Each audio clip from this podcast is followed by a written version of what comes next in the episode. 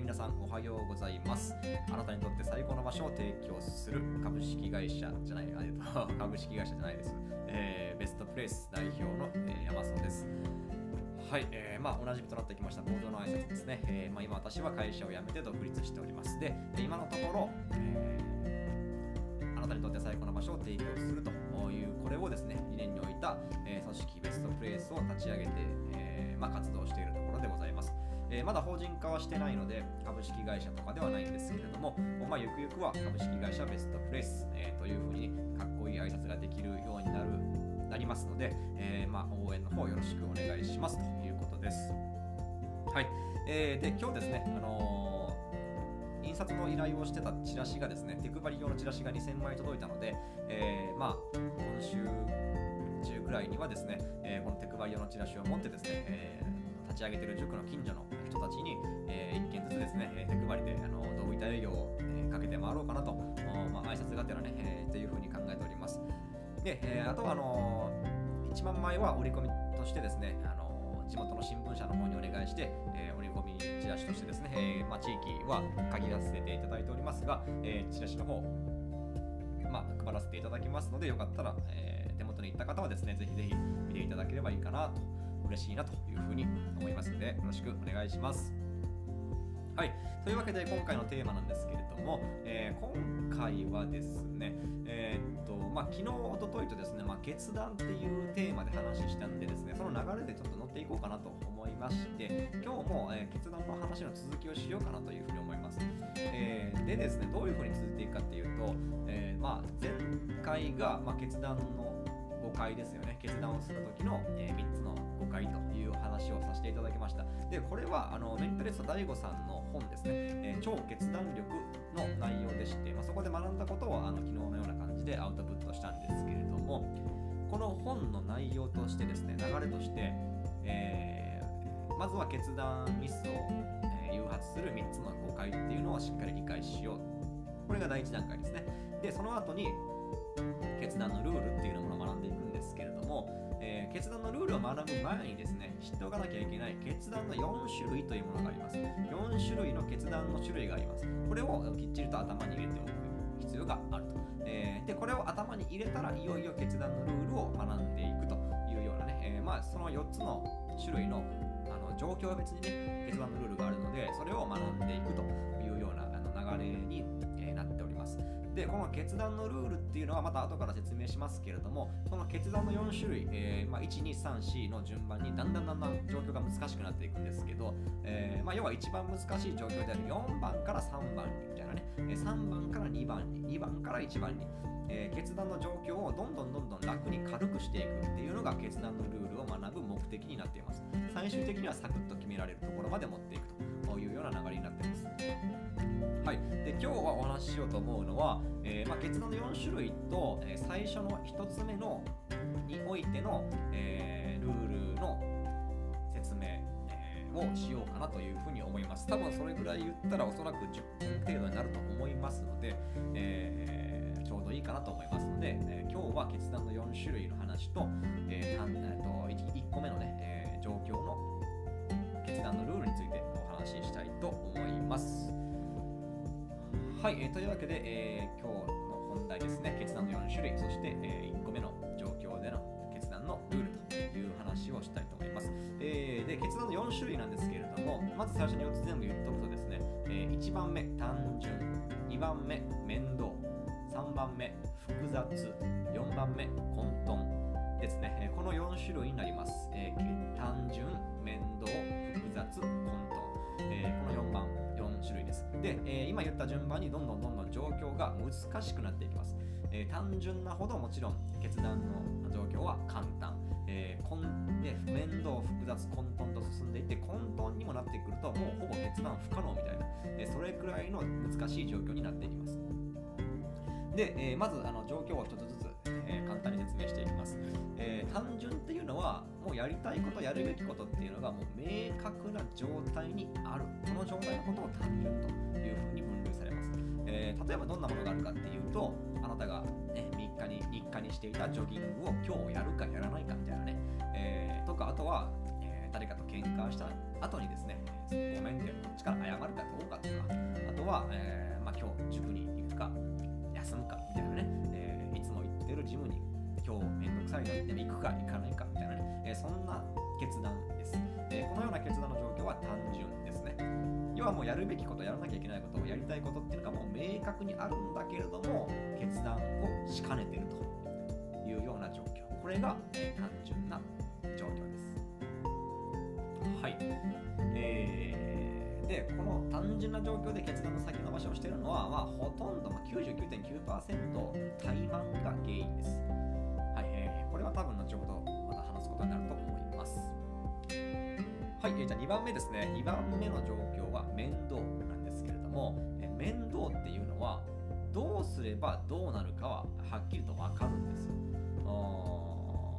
まあ、例えばそうですね。まあ、先に言っておきましょうかね。どうすればどうなるのかははっきりと分かるものの、選択肢が多すぎて正解がはっきりわからない。迷ってしまう状況。これが面倒です。これは仕事をしている時にめちゃくちゃ発生しやすい状況で多分あなたも多く遭遇しているはずです、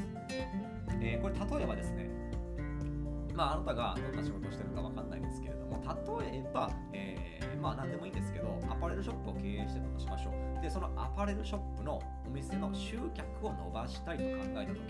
えー集客を伸ばしたいっていう明確な答えはあるわけです。集客を伸ばすっていうね、明確な回回はあるわけです。で、えーそのためにどうすればいいかっていうのはいろいろ選択肢が浮かびますよね。Twitter の発信回数を増やす、YouTube で、えー動画を配信する、インスタの投稿を頻度を増やすと、メルマガを始める、えーあとは、まあ、チラシ作ってね、えー織り込むとか、いろいろね、手段はあるわけなんですよ。えーでもどれが効果的かって言われたらちょっとはっきりしないですよねで全部やるわけにも、まあ、全部やらいいんですけど全部やったら全部やったらどれが効果的だったかっていうのは測れなくなっちゃうかもしれないし、まあ、とにかく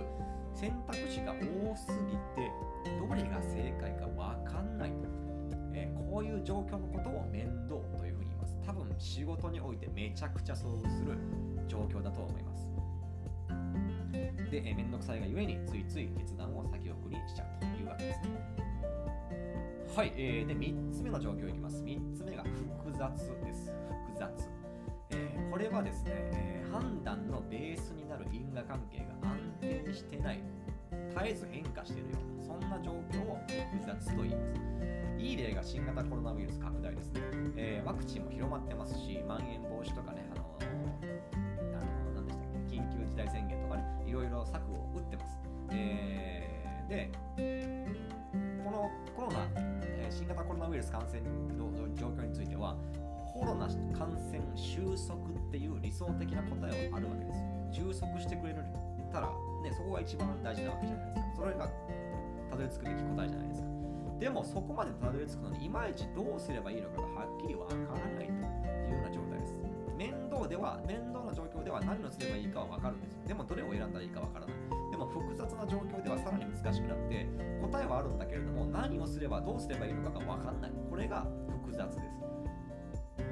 あ、コロナウイルスもね、実際にワクチンがどれぐらいあの効果があるのかもわかんないし、えー自粛、外出自粛がね、どれぐらい効果を出すのかも、まあまあまあ、あの効果はありますけど、わかんまあ、やる前から見たらわかんないじゃないですか。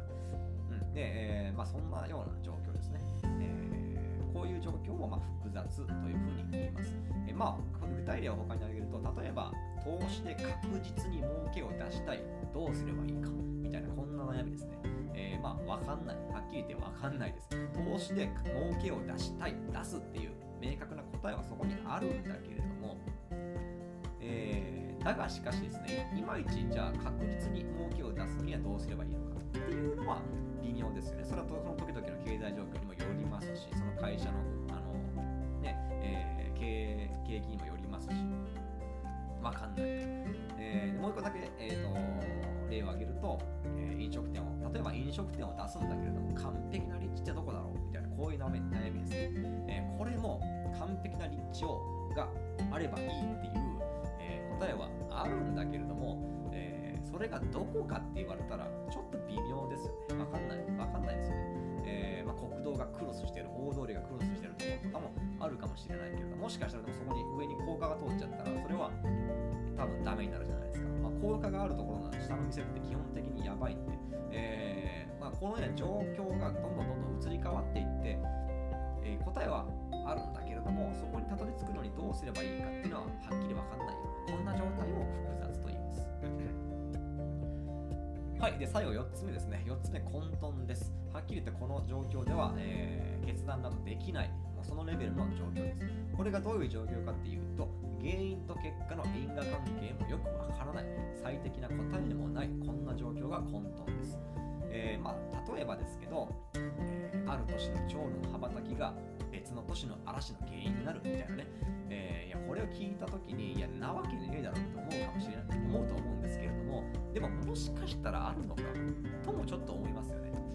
でも根拠なんてない、えー、正しいか間違っているのかすらよくわかんない、えー、ようなこんな状況が混沌これはもう考えるだけ無駄ってやつですね。ね蝶の羽ばたき確かに蝶が羽ばたいたら多少のあの風は起こるでしょうよ。でそれが海でいう波みたいにどんどんどんどん大きくなって、えー、それがあの別の都市に到達する頃にはすごい嵐になってるっていうこと。もしかしたらあるかもしれない。いやありえないと思うけどあるかもしれない、えー、こんな状況ですね。これが正しいか正しくないかなんて分かんないじゃないで、えー、以上4つね、えー、単純面倒複雑混沌ですね。この4つの状況を挙げましたけれども、まあ、もちろん、えー、後に行くほどステージは難しく難しくなっていきます。でこれから決断のルールを学んでいくんですけれども決断のルールを学ぶ目的はこの決断の状況ですね。を難しいところから、え簡単なところ簡単なところへとステージを1個ずつ上げていく。1個ずつです、え、これが決断のルールを学ぶ目的になっています。ステージを飛ばすことはできません。1つずつ上げていきます。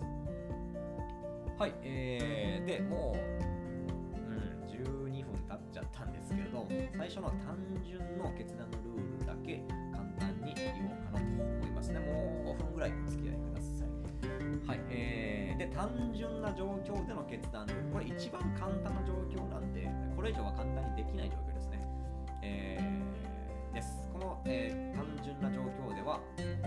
キーワードは価値と自動化です。価値バリューですね。えー、自動化オートメーションですね、えー、価値と自動化、えー、このルールを使います。で、え、このルールに従って決断するとほとんどの単純な問題は秒で決断できるようになります。はい、でそれぞれどういうことかっていうとですねまずは1つ目価値ですね、え価値と自動化の価値バリュー、れはどういうことかというと、まあ、簡単に言うとですね自分の価値観に従って決断するということです。えー、例えば自分の価値観、まあ、価値観っていろいろありますよね。幸福感に価値観を置いている人、好奇心が大事な人、安心を重視する人、え、自由を求める人、正義が大事だっていう人、え、家族を守る人、成長を大切にしている人、えー、まあ、いっぱいいますよ。どんいろ。いろんな価値観がありますよ。で、そんないろんな価値観がある中で自分の価値観を、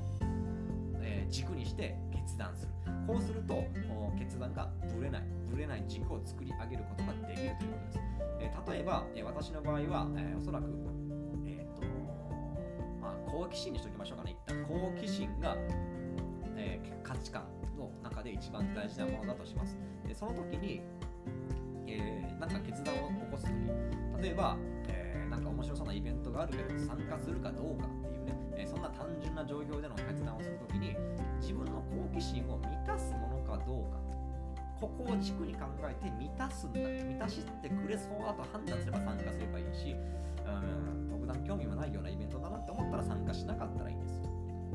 なので価値観をここにしっかりとこう一本置いておくとその単純な状況での判断がめちゃくちゃ早くなるということです、えー、で2つ目ですね、えー、自動化、えー、オートメーションですね、自動化は、えまあ、文字通り決断を自動化することです、え例えば、えー金ですね。貯金するかしないか、ね、毎月毎月給料日にね、え、いくら入れようかなとか今月貯金危ないからやめとこうかなとか、えー、いろいろ決断するのめんどくさいじゃないですか。だからはっきり言ってこんな決断するのって時間の無駄なことが多いんですよ。だから自動化しておく。毎月給料日その日に決まった額を給料が振り込まれる口座から別の口座に移るように設定しておくとかですね。そうしたらそこのもう決断することなくもう勝手に給料が入ったら2万円違う口座に貯金用の口座にポンと移るわけですから、えー、いくら振り込もういくら貯金しようかとか、えー、今月は貯金やろうかやるまいかとかそんな決断をする必要がなくなるわけですね、え今後は、えその貯金することを考えなくてよくなるってこと。ですはい、えー、あとは例えばですね、えー、コーディネートですね。朝何を着ようか迷う毎朝毎朝迷うという方は基本の組み合わせをバチッと決めておくんですね、えー、どれを組み合わせようかって毎朝悩むんじゃなくてもこれに関してはこれ、えー、これに対してはこれっていうような、えー、もう組み合わせを決めておくんですね。でそれで、えー、その同じ組み合わせの服を、まあ、23着持っておくと。もうそうすればまああの朝悩まなくていいですよね。これ着るときは下これでネクタイこれみたいな感じでもう決まっちゃうわけですから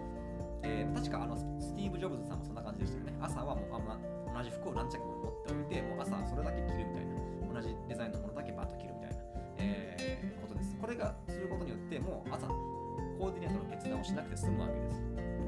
これが、えー、あのですね、決断のオートメーション、えー、自動化、えー、になります。あと本に書いてて、あ、面白いなと電、気ですね、電気のスイッチですね。えー、家の家の普通の照明のスイッチです。えー、これを、まあ、切る、切らないとか、切るの忘れてたとか、どうどうこうような、そういう考えをするようであれば、のは無駄なんで、えー、大悟さんはもう家のライト、すべてかどうかわかんないですけど、あのモーションセンサーにしてるみたいですね。人が来たらつく、えー、いなくなったら一定時間したら消えるみたいなね、えー、そういうシステムを導入してるようです。確かにだと思いましたね。えー、これを導入しておけばもう電気消そうか消すまいかとか、えー、消し忘れとかもなくなるわけですしね、えー、変な決断、悩みをする必要がなくなるっていうことですね。はい、えー、というわけで、えー、こんな感じです、えー。単純な状況での決断のルール。これは価値と自動化のルールを使うと効果てきめんですということです。えー、自分の価値観を軸に決める。えあと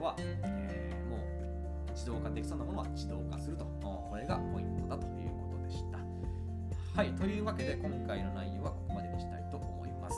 えー、また、えーと、明日からですね、えー、違った状況においての、えー、決断のルールっていうのを、まあ、お話できたらいいかなというふうに思っておりますので、えー、ぜひぜひ最後までお付き合いください。というわけで、えー、本日の上映はここまでにいたします。また明日の朝お会いしましょう。ベストプレイスの山さんでした。それではまたね。